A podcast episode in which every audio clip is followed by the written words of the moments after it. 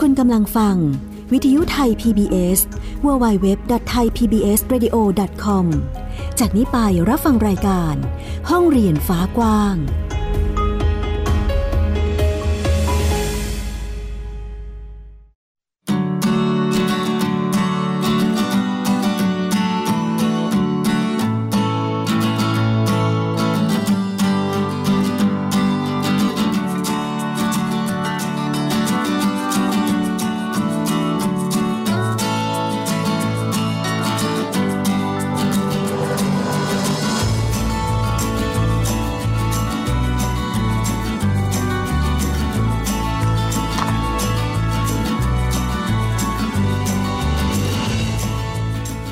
วัสดีค่ะ คุณผู้ฟังต้อนรับคุณผู้ฟังทุกท่านค่ะ เข้าสู่รายการห้องเรียนฟ้ากว้างนะคะ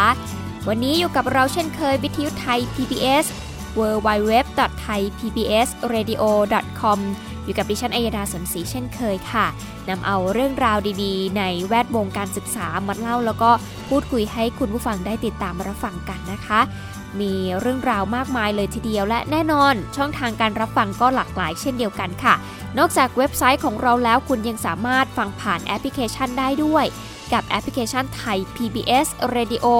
ดาวน์โหลดได้แล้ววันนี้ค่ะ ฟรีเลยทั้งระบบ iOS แล้วก็ระบบ Android นะคะ หรือใครอยากจะติดตามข่าวสารต่างๆ ของทางวิทยุ Thai PBS มีรายการอะไรใหม่ ๆ บ้าง มี content อะไรดีๆ บ้างสามารถกดไลค์กดแชร์ได้ที่แฟนเพจ Facebook Thai PBS Radio ส่วนวันนี้มีเรื่องราวอะไรให้ติดตามรับฟังกันบ้างนั้นไปฟังกันค่ะ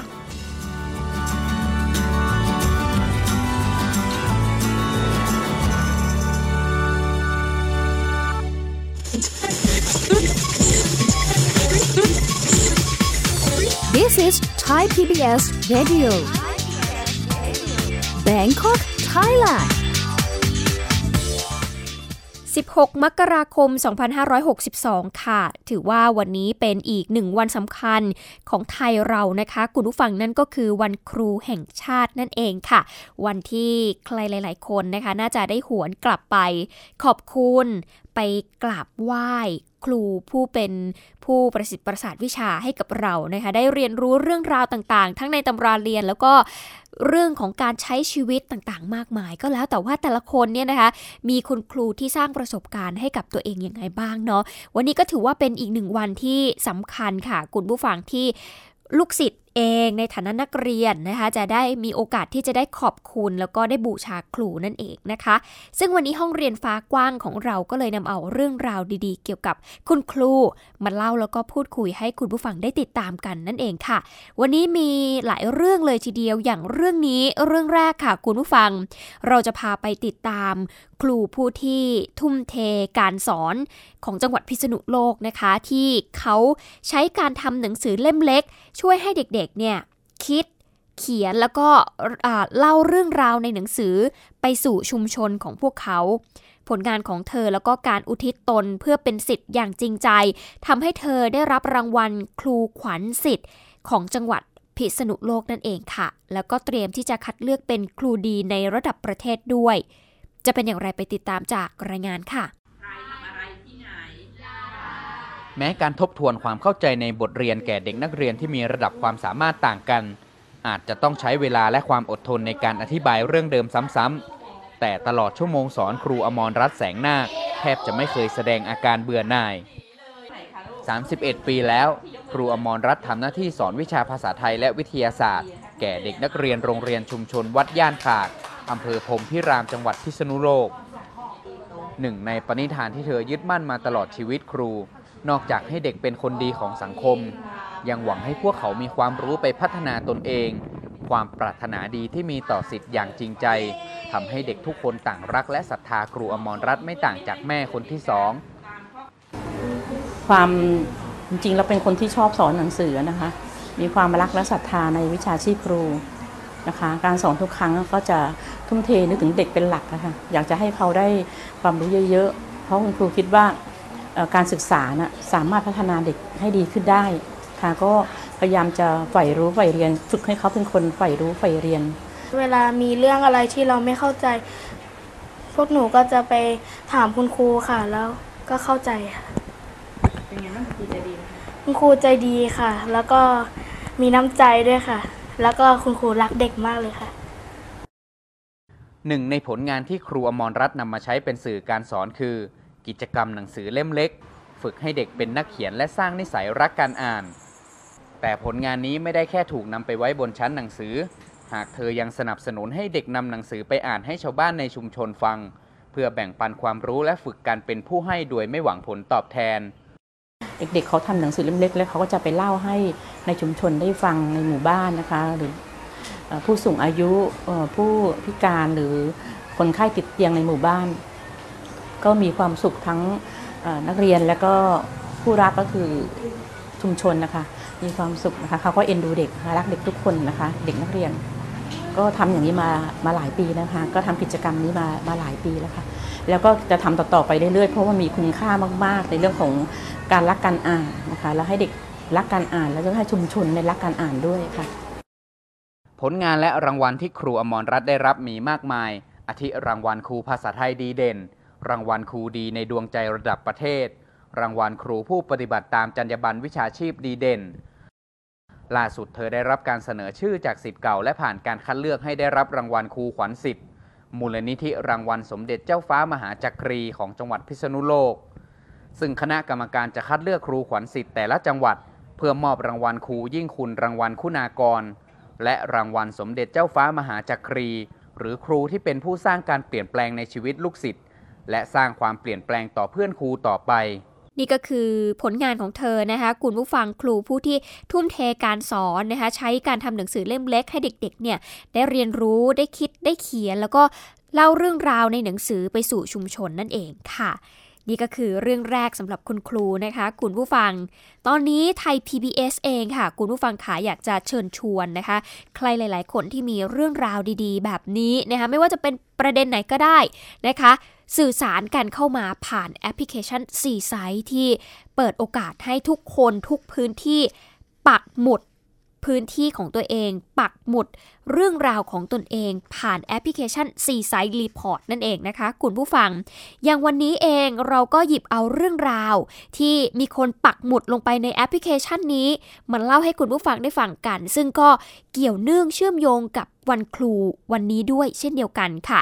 ไปกันที่จังหวัดน่านค่ะ คุณผู้ฟังไปที่โรงเรียนประกิตเวชศักดิ์นะคะ ที่อำเภอนาน้อย อยู่ในพื้นที่ห่างไกลค่ะ เรียกว่าอยู่ปลายยอดดอย อุทยานแห่งชาติขุนสถานเลย ที่นี่นะคะ คุณผู้ฟังไปพบ ไปเจอแล้วก็ไปปักหมุดโดยคุณบอย ซึ่งเป็นศึกษานิเทศของจังหวัดน่านนะคะ เขาบอกว่าคุณครูบางท่านต้องเดินทางไกลจากบ้านมาสอนที่โรงเรียนแห่งนี้ เรียกว่าระยะทางกว่าร้อยกิโลเมตรเลยทีเดียวนะคะ แต่ความท้าทายของคุณครูที่นี่ไม่ได้อยู่ที่ระยะทางค่ะ คุณผู้ฟัง แต่ว่าเป็นเรื่องของภาษาที่ใช้ในการสอน เพราะว่าเด็กๆที่นี่นะคะเป็นนักเรียนที่เรียกได้ว่าเป็นเด็กชาติพันธุ์นะคะซึ่งเป็นชาติพันธุ์ม้งนั่นเอง พวกเขาใช้ภาษาไทยเป็นภาษาที่สอง เป็นความท้าทายแต่ว่าก็ไม่ได้ยากจนเกินความตั้งใจของคุณครูที่โรงเรียนประกิตเวชศักดิ์นะคะ ก็มีการปรับวิธีการสอนจนทำให้เด็กๆ เนี่ยอ่านออกเขียนภาษาไทยได้ แต่คุณครูบอกว่าก็ยังคงติดปัญหาตรงที่ไม่มีเวลาสอนเด็ก เพราะว่ามีงานประเมิน มีระเบียบวิธีการ มีงานบัญชี มีวัสดุครุภัณฑ์อาหารกลางวัน แม้กระทั่งงานก่อสร้างอาคารโรงเรียนนั่นเอง ก็เนี่ยแหละค่ะคุณผู้ฟังก็ถือว่าเป็นอีกหนึ่งปัญหานะของคุณครูเหมือนกันที่ไม่สามารถที่จะสอนเด็กๆ ได้อย่างเต็มเวลานะคะแต่ว่าเรื่อง ไม่มีเวลาสอนเนี่ยไม่ใช่แค่เฉพาะครูในจังหวัดน่านนะคุณผู้ฟัง ที่สะท้อนเสียงที่ปักหมุดมาถึงซีไซต์นะคะ ในหัวเมืองใหญ่ ๆ ทางภาคอีสานอย่างที่จังหวัดขอนแก่นเอง ก็ได้สะท้อนเรื่องราวเข้ามาเช่นเดียวกันค่ะ คุณครูที่ขอนแก่นบอกว่าอยากจะให้ครู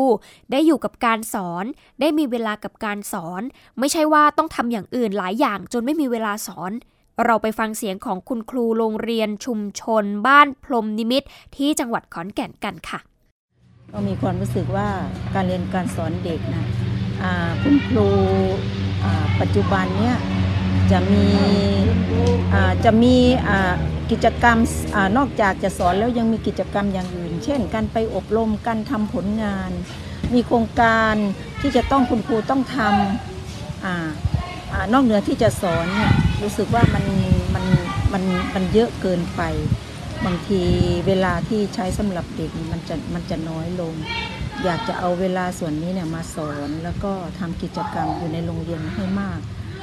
อย่าอย่าให้มีพวกโครงการต่างๆที่ที่ที่มาให้ให้ครูสายการสอนมามาเกี่ยวข้องให้มาก น่าจะมีบุคลากรบุคลากรทางทางทางอื่นนะคะมามามาช่วยเสริม เช่นเป็นครูอนามัยอย่างนี้ก็น่าจะมีเจ้าหน้าที่อนามัยอะไรอย่างนี้มาช่วยดูแลส่วนนี้ด้วย บางทีครูต้องปฐมพยาบาลเอง ต้องทิ้งเด็กในห้องเรียนแล้วก็ไปช่วยเด็ก นี่ก็คือเสียงของคุณครูที่โรงเรียนชุมชนบ้านพรมนิมิตที่จังหวัดขอนแก่นนะคะคุณผู้ฟัง ซึ่งถือเป็น 2 เรื่องราวนะคะเกี่ยวกับคุณครูเนาะวันนี้ซึ่งเป็นวันครูแห่งชาติเองก็หยิบเอาเรื่องราวของคุณครูมาเล่าให้คุณผู้ฟังได้ฟังกันว่า จริง ๆ แล้วเนี่ย เรื่องของระบบการศึกษาเรื่องของหน้าที่คุณครูบางที ก็ทำได้ไม่เต็มศักยภาพสักเท่าไหร่ เนื่องจากว่ามันมีปัจจัยอื่น ๆ ที่เข้ามาแทรกทำให้คุณครูเองไม่มีเวลาที่จะสอนเด็ก ๆ เต็มที่หลาย ๆ เสียงสะท้อนมาเหมือนกันหลายคนเหมือนกันค่ะ คุณผู้ฟังเรื่องของการที่อยากจะให้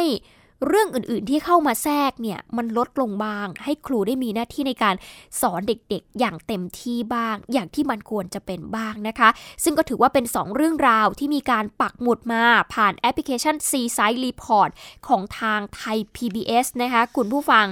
ซึ่งเราเองก็อยากจะเชิญชวนคุณผู้ฟังนะคะมาร่วมปักหมุดกับ C-Site นะคะซึ่งเป็นแอปพลิเคชันที่ Thai PBS เนี่ยพัฒนาขึ้นมาค่ะ เพื่อให้คุณผู้ฟังคุณผู้ชมนะสามารถไปดาวน์โหลดแอปพลิเคชันจากสมาร์ทโฟน ได้ทุกระบบเลยค่ะ เพียงแค่คุณถ่ายภาพ ส่งคลิปหรือว่าเขียนเรื่องราวใกล้ตัวเนี่ยมาร่วมเผยแพร่กับทางไทย PBS สามารถทำได้ทุกวันเลยนะคะ ไปพื้นที่ตรงไหน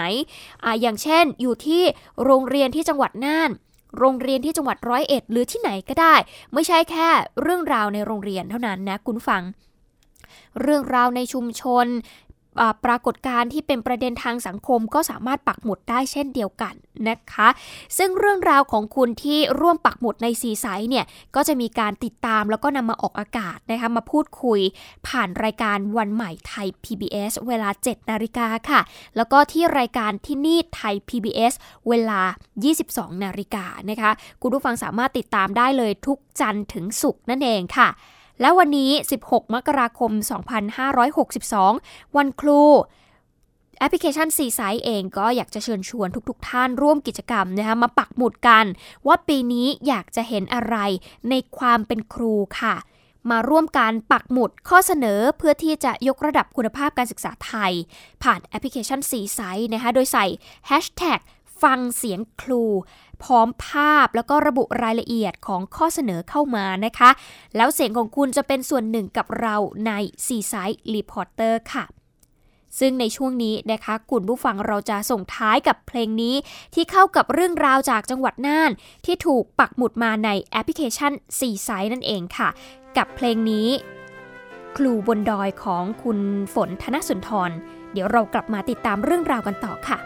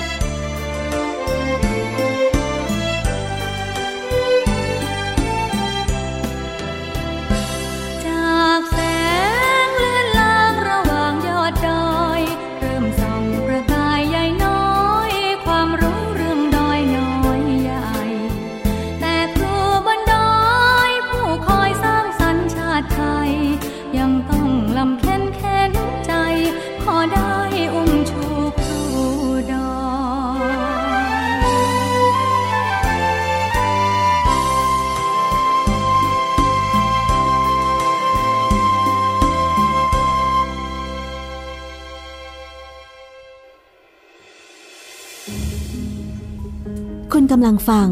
วิทยุไทย PBS www.thaipbsradio.com จากนี้ไปรับฟังรายการ ห้องเรียนฟ้ากว้าง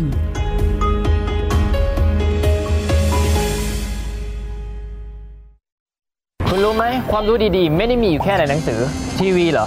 YouTube เหรอ ไม่ใช่ นี่เลยไทย PBS Radio มิติใหม่ของการรับฟังข่าวจากไทย PBS Radio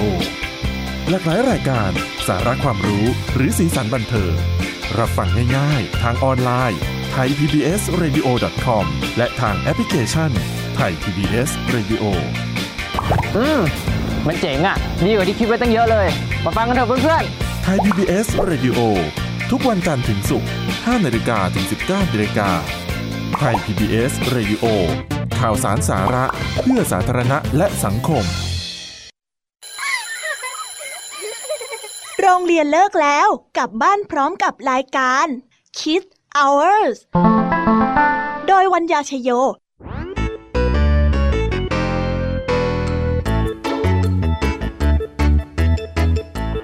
พบกับนิทานคุณธรรมสอนใจกับครูไหวใจดีว่า ไม่ควรเชื่อคำพูดของคนพลาน นอกจากนี้ลุงทองดีกับเจ้าจ้อ ยยังมีนิทานสุภาษิตมาเล่าให้ฟังนี่พวกเอ็งเนี่ยนะ มันลิงหลอกเจ้ากันจริงทั้งยังมีนิทานเด็กดี และพี่ยามีเล่านิทานสนุกสุดหันษาให้น้อง ๆ ได้ฟัง ทุกวันจันทร์ถึงศุกร์ 17 นาฬิกา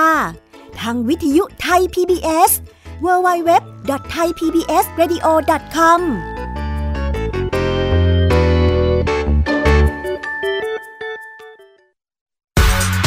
สุขภาพเป็นเรื่องที่ควรใส่ใจ เพราะความผูกใยเป็นสิ่งที่เราจะคุยให้คุณได้ฟัง กับหนึ่งชั่วโมงที่พร้อมแบ่งปันช่วงเวลาแห่งสุขภาวะสุขภาพ กับรายการโรงหมอ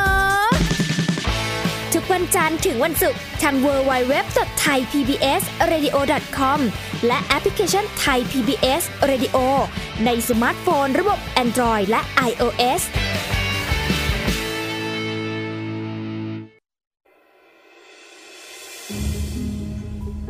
คุณกำลังฟัง วิทยุ Thai PBS www.thaipbsradio.com จากนี้ไปรับฟังรายการ ห้องเรียนฟ้ากว้าง กลับเข้าสู่ช่วงที่ 2 ค่ะ คุณผู้ฟังกับรายการห้องเรียนฟ้ากว้างนะคะ มาอยู่กับเราที่นี่วิทยุไทย PBS www.thaipbsradio.com นั่นเองค่ะ ช่วงที่ 2 นี้หยิบเอาเรื่องราวมาจากหนังสือพิมพ์แนวหน้านะคะ คุณผู้ฟังเกี่ยวกับปัญหาของเด็กไทย ซึ่งนักวิชาการเองก็ห่วงเด็กไทยมาก ตอนนี้เขาก็มีการชี้ให้เห็นนะคะว่าเด็กไทยของเรามีปัญหาอะไร ไม่ว่าจะเป็นเรื่องของโรคอ้วนนะคะเรื่องของ IQ ที่ตอนนี้ก็เรียกได้ว่ามี IQ ต่ำนะคะเรื่องของความรุนแรง หรือแม้แต่ความคิดที่ติดกรอบนั่นเองค่ะ ซึ่งศาสตราจารย์ ดร สมพงษ์จิตระดับผู้อำนวยการศูนย์วิชาการ และเครือข่ายวิชาการด้านเด็ก เยาวชน และครอบครัว คณะครุศาสตร์จุฬาลงกรณ์มหาวิทยาลัยเองก็บอกว่า เด็กและเยาวชนไทยในยุคปัจจุบันกำลังเผชิญกับสถานการณ์เสี่ยง 4 ด้านด้วยกัน ก็คือ 1 ด้านแรกเลยก็คือ ด้านโภชนาการค่ะ เด็กไทยมากกว่าร้อยละ 50 มีรูปร่างไม่สมส่วน และกว่าร้อยละ 10 มีภาวะอ้วนนั่นเอง ต่อมาคือด้านพัฒนาการทางสติปัญญานะคะ IQ เฉลี่ยอยู่ที่ 98.2 แล้วก็ร้อยละ 16 ของเด็กที่อายุตั้งแต่แรกเกิดไปจนถึง 5 ปี ยังมีพัฒนาการล่าช้าอยู่ค่ะ ต่อมาคือด้านสังคมนะคะ คุณผู้ฟังเรื่องของการเปิดโอกาสให้เด็กเนี่ย ได้เรียนรู้ด้วยตนเอง แล้วก็การมีพื้นที่สาธารณะให้กับเด็กไทยนั้น ยังมีน้อยอยู่ค่ะ เน้นกิจกรรมแบบผู้ใหญ่สั่งให้เด็กทำแล้วก็เด็กก็ทำตามนะคะ ขาดการส่งเสริมการคิดริเริ่มสร้างสารรค์ แล้วก็การมีส่วนร่วมของเด็ก กิจกรรมก็จะเน้นการจัดงานจัดเสร็จแล้วก็จบไปนะคะ ให้ความสำคัญกับเด็กเฉพาะแค่เทศกาลวันเด็กเท่านั้น ในขณะที่ต่างประเทศเองเขาเปิดโอกาสให้เด็กๆเนี่ยได้คิดโครงการเพื่อสังคม แล้วก็พัฒนาตนเอง สู่การเป็นนักกิจกรรมสังคมนั่นเองค่ะ ต่อมาคือด้านภาวะทางจิต จากภาวะกดดันต่างๆ แล้วก็การขาดพื้นที่ในการแสดงออกถึงความเป็นตัวตนอย่างสร้างสรรค์นะคะ ก็ทำให้เด็กในยุคนี้เนี่ยเกิดภาวะหลงผิด แล้วก็สร้างการยอมรับด้วยพฤติกรรมความรุนแรง แล้วก็การก่ออาชญากรรม ทั้งในโลกออนไลน์ แล้วก็ออฟไลน์นั่นเองค่ะ ขณะที่ผลโพลซึ่งทางศูนย์วิชาการและเครือข่ายวิชาการ ด้านเด็ก เยาวชนและครอบครัว ไปสำรวจนะคะเมื่อวันที่ 2 ถึงวันที่ 9 มกราคมปี 2562 ที่ผ่านมาเนี่ยก็มีผู้ที่ตอบแบบสอบถามจำนวนกว่า 199 คน ในจำนวนนี้นะคะเป็นประชากรอายุ 7 ถึง 24 ปีจำนวนกว่า 122 คน ก็คิดเป็นร้อยละ 61.3 ของผู้ที่ตอบแบบสอบถามทั้งหมดนะคะ ก็พบว่าสิ่งที่เด็กอยากได้มากที่สุด 4 อันดับแรกเลยก็คือ 1 สิ่งของค่ะ ไม่ว่าจะเป็นของขวัญ โทรศัพท์มือถือ รถ บ้าน หรือหนังสือ ต่อมาคือคุณภาพชีวิตนะคะ ก็เรื่องของการศึกษาที่มีคุณภาพ การได้ใช้เวลากับครอบครัว แล้วก็เรื่องของความสุขนั่นเอง เรื่องที่ 3 ก็คือเรื่องเงินนะคะ คือสิ่งที่เด็กอยากได้ และ 4. การเมืองรูปแบบใหม่ เออ ก็ยังถือว่าเป็นเรื่องที่ไม่น่าเชื่อนะคะว่าเด็กๆจะอยากได้เกี่ยวกับเรื่องของการเมือง ส่วนปัญหาเด็กและเยาวชนที่คิดว่าน่ากังวลที่สุด 3 อันดับแรกเลยก็คือ 1. ค่ะ ปัญหายาเสพติดนั่นเอง ถือว่าเป็นปัญหาที่ยังคงแก้ไม่ได้อยู่นะคะ 2 ก็คือปัญหาเกี่ยวกับการเรียนการศึกษาค่ะ และ 3 ก็คือปัญหาการใช้ความรุนแรง การก่ออาชญากรรมและข่มขืน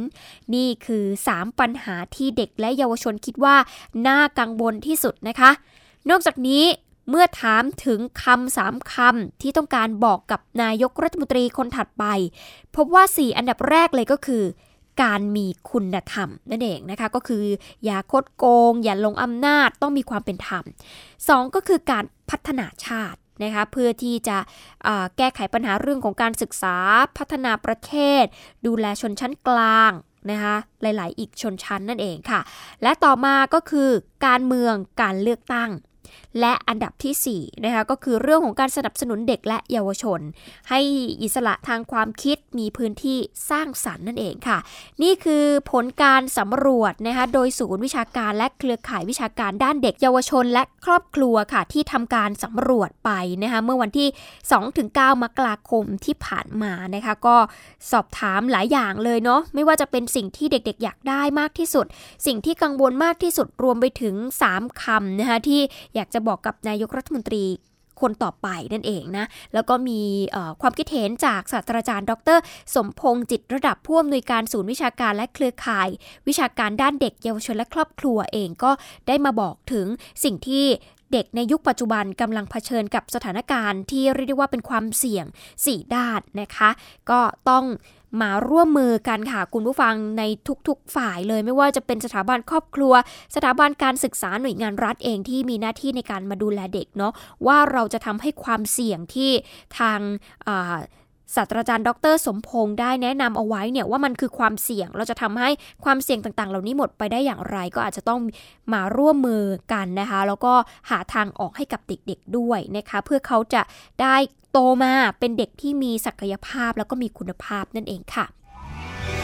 วิทยุไทย PBS www.thaipbsradio.com ออกอากาศจากอาคารบี องค์การกระจายเสียงและแพร่ภาพสาธารณะแห่งประเทศไทย ถนนวิภาวดีรังสิต กรุงเทพมหานคร Thailand ต้องขอขอบคุณข้อมูลด้วยนะคะ จากหนังสือพิมพ์แนวหน้านั่นเองค่ะ วันนี้วันครูนะคะก็อยากจะให้คุณครูทุกท่านมีความสุขนะคะ แล้วก็เป็นที่พึ่งสำหรับลูกศิษย์ทุกคนนะคะ ในการที่จะให้ความรู้เป็นที่พึ่งในการที่จะใช้ชีวิตนะคะดำเนินชีวิตไปได้อย่างถูกคันลองคองธรรมต่างๆ มากมายนะคะ คุณผู้ฟังก็สวัสดีวันครูด้วยแล้วกันนะคะ เอาละวันนี้หมดเวลาของรายการแล้วค่ะติดตามกันได้ใหม่กับวิทยุไทย PBS วันนี้ดิฉันอัยดาสนศรีลาไปก่อน สวัสดีค่ะ ติดตามรับฟังรายการย้อนหลังได้ที่ เว็บไซต์และแอปพลิเคชันไทย PBS Radio ไทย PBS Radio วิทยุข่าวสารสาระ เพื่อสาธารณะและสังคม